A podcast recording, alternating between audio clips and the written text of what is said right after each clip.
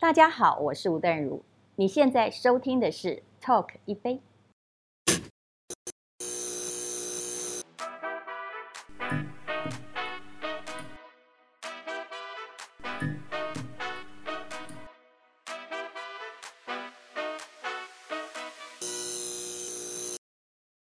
欢迎收看 Talk 一杯，我是主持人郑伟博。今天我们的节目呢，迎来了这个是重量级的，我可以非常自豪的是邀请到的是我在台大 EMBA 的学姐，她这个右脑跟左脑兼备，理性跟感性无敌的兼容在一起，而且这真是超级学霸，在大学台大是法律，然后有中文研究所，又是 EMBA，然后又到了上海念了中欧商学院的研究所，然后呢，现在又有两个博士班。这样的才女在当代真的是非常的优秀，是堪称我们的女力代表。话不多说，我要先帮她再介绍出来我们的贵宾吴淡如。嗨，学弟你好。人生实用商学院，富有是一种选择。这一本书呢，哇，我觉得最近在不只是 EMBA 讨论，还有在所有的读者跟商界的讨论当中，你带给大家一些观念了。因为呃，这一本书它有学姐包含了很多在 EMBA 商管的这个知识，嗯、可是。你用非常浅白易懂的这个文字，让大家可以很易读。是，谢谢你。其实我也一直在转型啦。很多人会觉得，哎，你怎么每次转哦都转得很硬？但其实我每一次转，我转过很多次了，其实都转得有点义无反顾。那有些人说啊，你为什么不定于一尊呢？我说我这个人很难定于一尊，我的兴趣本来就很广泛，而且哦，呃，我记得前不久有人问我说，那。到底那个主要指导原则是什么？我说主要指导原则叫人生只能活一次，所以你就尽量活。有兴趣的东西，或者是你觉得有趣的学问，尽量去探索。那有人说你这么勇敢，那失败了呢？失败了，反正你就会被商业世界淘汰，也无所谓，也不会有人知道啊，没什么好丢脸啊。所以真的要勇于去尝试。嗯，今天呢，我们也为淡如姐这个。个人量身定做了一个特调，这叫做健康是一，财富是无限的零。你一定要有健康。哎，闻闻到了鱼腥味，你知道吗？那我们先喝一下，你再跟我们品尝跟品鉴指教一下。喝的哦。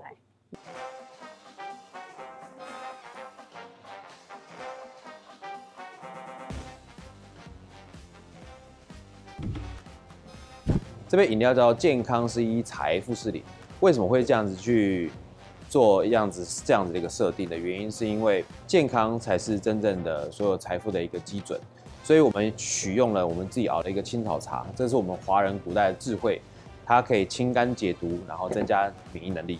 那再来就是我们会加一个 Upload 的，呃，有一点点苦的苦橙酒，但是我们把酒精分离出来，是来代表说我们不管是在追求财富，或者是在追求健康的途中，都会有带满一点点的苦跟不自由。那我们用了澄清柠檬汁做酸度，然后用龙舌兰糖浆去做它适当甜度。那比较特别的是，我们用金金芦笋汁跟火烤椰子水来去做气泡水的填充物，让整个饮料的感觉会更清爽。装饰的话是用柠檬叶跟一叶干，它是一个鱼片，那象征的就是说，呃，有了健康的身体以后，才能够年年有余。这真的蛮有趣的，嗯，我第一次看到果汁上面是鱼哎。所以我想问你，就是说。嗯呃，人生实用商学院，富有是一种选择。嗯、你出了这本书之后，被很多人视为是行走的这个财神娘娘，因为大家都想要为你这个财富自由啊、理财啊。财神娘娘是财神娘娘哦，对，啾啾，我们财神娘娘。对，我常常。害怕我有一些新名词搞不懂，所以我才会这样问。这就跟你上课一样，会直接问。哎，对，我会直接问，我不懂我就直接问啊。财神娘娘就是在于说，你看现在大家都想要知道，想要知道财富自由啊、理财啊，可是你的书里面也讲过，你有有跌过很多的坑。对，所以你在不同的阶段，你的理财的观念有什么不一样？因为真的你太太多精彩的这个故事。这个以前当然都是黑历史，就不用讲。但是书里面都有写，对，书里面有。我现在可以提供，我认为哦，在二零二二年，疫情在已经大概全世界在开放时代，联准会不断的升息，股市常常应声跌一千点。你认为这是一个很坏的理财时机，现金为王吗？我就今天是几月几号，赶快帮我记下来。我的想法一定不是，也就是说，这个时候其实是最佳的可以。很有勇气的实施理财策略的时机，因为你是要做长期。那你今天要做长期，难道可以孤注一掷把财产都拿进去买股票或买 ETF 买基金？不行嘛？对。但是你应该在这个动荡而且一次打下来这么惨的时代，选一天固定的开始，我相信它就会变成巴菲特的坡道跟雪球，滚雪球效应。现在我认为是一个雪球效应很好打底的时代。未来按照任正非的说法，寒气，我讲那 EMBA 今天的。寒气可能已经在传递，不知道要好冷好冷的传递紧。可是我想请问你，如果你长期要累积财富，是慢慢平均的来嘛？你是在寒气来的时候来来累积，还是要在那个已经在高点的时候来累积？你这抢先布局嘛，对不对？对，但是不要布太多，就是你要按照一个节奏来跟策略。是，所以有时候投资也像在音乐家弹钢琴，它必须有节奏。不能够混乱，所以有时候哦，因为我也是文学院的出身，我会用某一些事情或者是简易的理论来讲商学院的事。我自己也觉得，为什么我要讲的这么浅白？所以有人生实用商学院。对，因为我自己这样讲，我自己也懂啊。其实我很故意说自己是商人，我在这里要讲老实话，因为文青很不妙，他是个烂工作。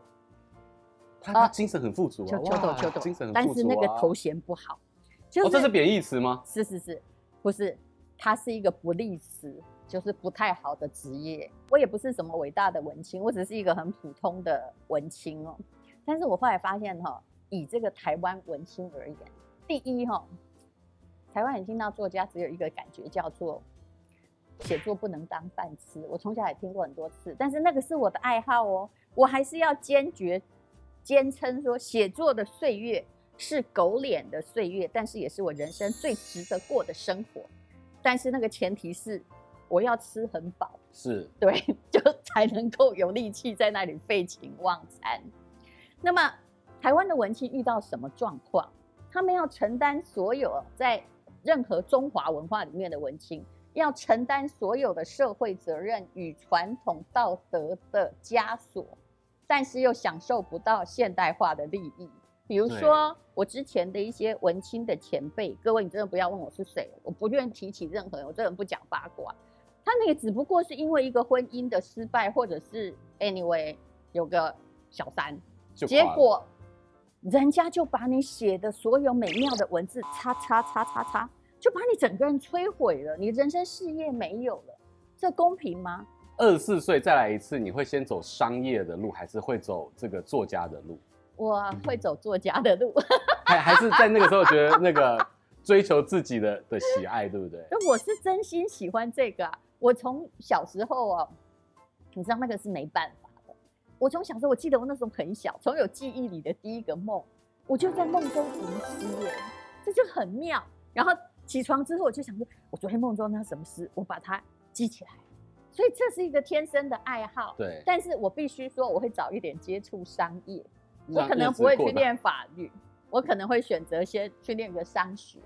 但是人生并不是一个单一选择问题，人生是一个赛局，是我们不断的选选选，就好像你本来念电影的，你也在选，因为这个现代社会很棒，它不是一个你十八岁的时候你。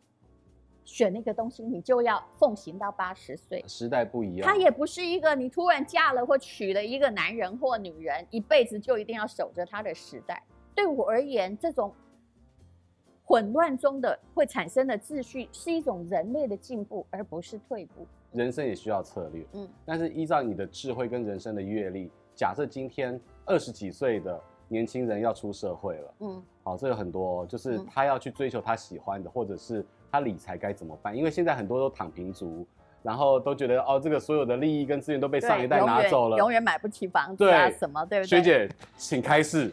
对，我这一定要开示，免得你们像游山节考一样，把我们这些老年人都送到山上喂给狼。哎呦，赶快！这是年轻人的愤恨嘛？可是其实一切都来得及，你越年轻越来得及，嗯、所以你不要去看终点的目标，你要看近期的目标。但是我一直觉得说，我在讲的理论就是年轻人你怎么办？我问你躺平很舒服吗？刚刚刚躺很舒服，躺久了，了会得褥疮，是是不是？是，所以躺平并不舒服。那所以你要找奋斗的理由。你现在买不起房子，真的没关系，你未来可以，有可能可以。所以呢，你还是必须要让自己的赚钱的技能往上提。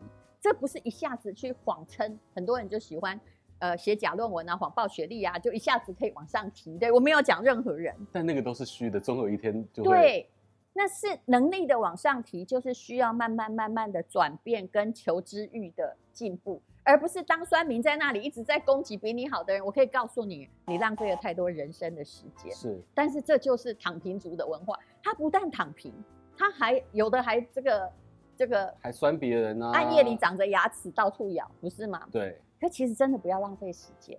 那还有一个智慧就是：第一，我们先承认躺平不舒服；第二，你不管赚多少钱，请你先存，然后花。先存，不要像减肥一样说哦，这个礼拜要减十公斤。我可以告诉你，一定存不了。你可以存十分之一。如果你一个礼拜说我现在是六十公斤，我这个礼拜减掉六百公克，你就比较容易达成。先存，先养成那个储蓄的习惯。我一直觉得这么简单的是很有用，而不是说你知道很多人不是说他呃，他常常就是他还有负债。对，所以你要从先存然后花，慢慢的你变得有积蓄之后，你的雪球就跟巴菲特所讲的，它是小小的，但是只要你持续那个习惯，越滚越它会沿着这个经济的坡道长大。来，我们现在再讲一些简单数学，也就是说，如果你每天哈只进步一趴，那每天呢一趴不难吧？对，十趴很难呐、啊，每天进步个一趴，比如说要达到某些事情，我就多做。一点点多增进一点，那一年呢？你可以数字会累积成多少？就是一点零一嘛，对不对？就乘以三百六十四次或三百六十五次，anyway 随便。其实你总数字会到达三十七耶。它它就不再只是一或甚至是零了。对，但如果你每天少做一趴，懒一下，嗯。你要么就是乘以一，要么是零，你就零点九九一直乘，对不对？你知道这个哈，剩下最后只有零点零几，这就是你的人生啊。选择，所以，所以人生是一种选择，富有也是一种选择。只有存，还有只有投对标的，你才能进入一个现代经济的滚动过程。淡如姐，二十岁、三十岁、嗯，四十岁世代，嗯，对于理财这个观念，你会给大家什么不同的建议？哦，这个建议很难给。要先告诉我你有多少钱，OK？有的人到四十，哎呦我的妈，他只有负债，还是没有钱呢。所以还是跟那你就对，那你就要先乖乖的假装你二十岁，开始先扣钱，对不对？啊，把扣的钱先存起来，然后再来考虑花费。所以其实跟二十、三十、四十，我说真的，我觉得用年龄来讲，五段，哎，我也遇过我们这种快五六十的没钱的哦。家里都是负债，为了要送小孩去美国念博士，啥都没有。所以回过头来，嗯、那要付怎么样的一个心态？我觉得那这个心态就很重要。其实很简单呐、啊，第一就是投资自己，不管你什么年纪，因为投资自己比较有趣。躺平一点都不有趣，你相信我。就好像如果今天你被欺负了，你在想说这个混蛋儿，我问你这个负面想法，你很快乐吗？你一直一直在 anger 啊，一直在在愤怒。其实。愤怒会产生愤怒，我后来每次看到上面，我也会很生气。但我后来想说，我干嘛对你生气呢？对不对？那已经不是你修养问题，是我对自己的修养有问题。那么你不要一直把你的人生再赔进去一个负面的系统里。你往上看，就算是一只青蛙在井里看到天空，它也总比看烂泥巴愉快吧。所以，一投资自己。好，我讲的是为什么？因为你留在那个负面地方，一直想报复什么？我告诉你，有一天你就会变成你。不想要成为那种人啊，连续剧里面的坏人。不管怎样，我就是要使坏，对不对？然后第二个呢，你要投资对一样东西。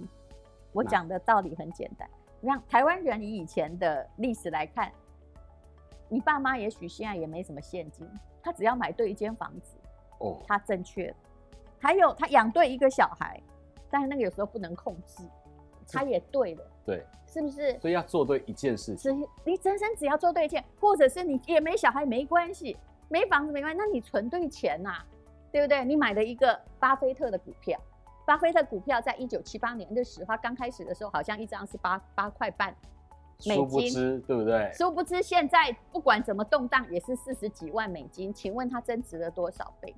所以你只要做对一件事，你的人生就会越老越愉快。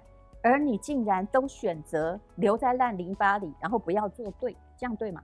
你在书里面也有讲到，然后在你过去的这个分享当中就讲到，人生的选择非常的重要。嗯，但是我怎么知道我做出正确的选择？这这需要知识的积累，对不对？当然。对啊。对，你怎么做做出正确的选择？有些时候哈，就跟穿衣服一样，穿久了你就知道什么颜色适合你。品味也是要修炼成的，啊、选择的能力也是要练成。对，然后比如说呢，有时候很简单，就跟有些零食，喝酒一定会醉，然后呢，有些零食一定会胖，对不对？啊，住住在污染区，你可能会得癌症，请你尽量理性的，不要往那边选择。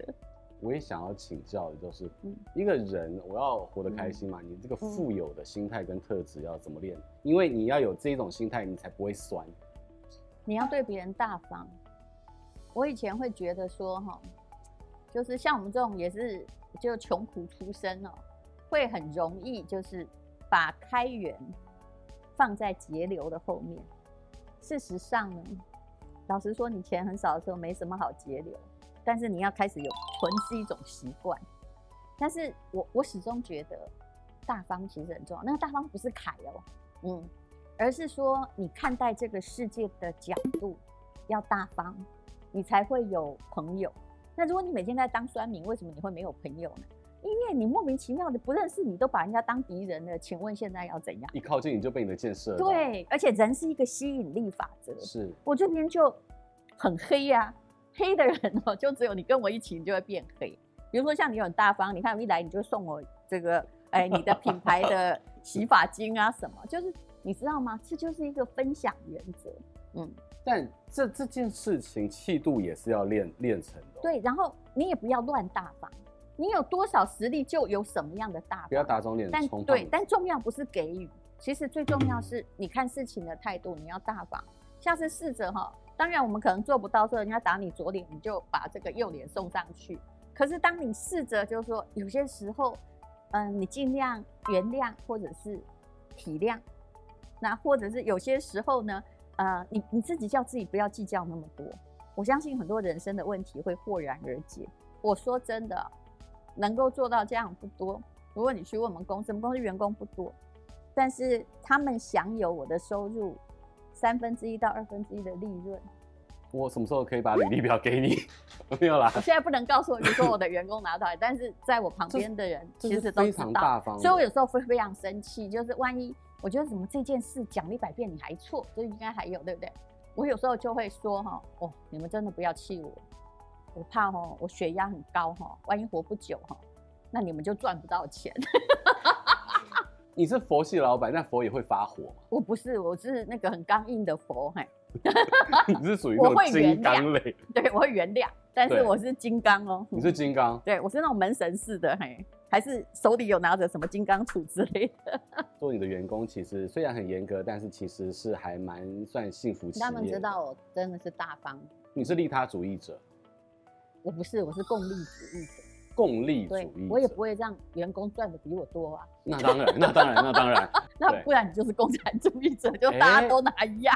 对，我也不是这种的。嗯，我觉得我是一个就是共赢共利主义者。就好像我们电商在做的时候啊，我的前提也一定是我接这个 case 是你有利，我有利。要 win win，没有谁谁吃谁的那个。比如说今天如果你做自媒体，有些人来跟你讲说，比如他在外面的价格才卖一百块，他要在你这里要卖一百一，你接受吗？不行啊。为什么不行？你要好，你要帮他附加什么新的价值？对对，又没有，又一样嘛，对对不对？而且现在询价系统的一键马上一比就，那为什么？就是，但是就是有人哦，他在该理性的时候，他跟你谈感性哎。他来告诉我说，因为你是吴淡如，所以我在这里决定要多卖十块。嗯，我简直是像被什么东西这样，你知道，我就简直被打到了。嗯，错误的时间遇到错误的人，哎、对，有没有？但是你仔细想，这种人还真的蛮多的。对啊，还有明星自己哈，就说好，这这个问题衍生到，比如说今天明星自己做品牌，明明是一样的东西，因为你知道代工厂就是那些，但是如果我卖。我就是你卖五十块，我一定要卖你七十，因为我是吴淡如，你接受吗？我觉得顶多一单。是。对。所以你你边际效益会越来越低，越来越低。是的，是的，这就是完全有商业概念的人会得出来结论。对。所以其实告诉你说，你不是你的附加价值，你一定要认清楚这一点。你在公平的生意场上是竞争的。对。对，一起竞争。你其实。其实我觉得做生意让我学会谦卑耶，就知道 nobody 没有对，因为你你就是 nobody，要不断的变。你只是能够比别人多带了一些流量，但如果你的东西不好的话，你还是会被很单，对，就没有了。对对，那你看看那些真正会做生意的人哈，比如说你说曾国成，他也蛮会做生意，但是他背后应该是有一个很厉害的运营团队。他是个明星啊，他有他的品牌，可是你看价格呢？它的价格充满竞争力耶，是是不是？对，因为它用大量来获得竞争力，所以我觉得做生意非常有趣。嗯，你要怎么样给年轻人在人生这个动态动态场域当中，能够不断的让自己舒服，而且获得你想要的？那我用一个经济学比较深奥的来讲，但我相信你会听得懂，就是忘记所有沉没成本，善用你的所有机会成本。你只要知道你人生是有机会成本的，不管选择做什么，你永远在付出成本，你应该就会觉得躺平很无趣。我以前有一阵说一句话，我觉得很有道理，叫做“生前何必多睡，死后可以长眠”，是不是？是不是？所以你现在干嘛急着躺呢？对不对？我没有叫你很努力，但其实真的。看阳光比看烂泥巴看到的景象可能更有趣。没错，只要你活着，你就有很多事你想知道呢，你就去知道，没损失嘛。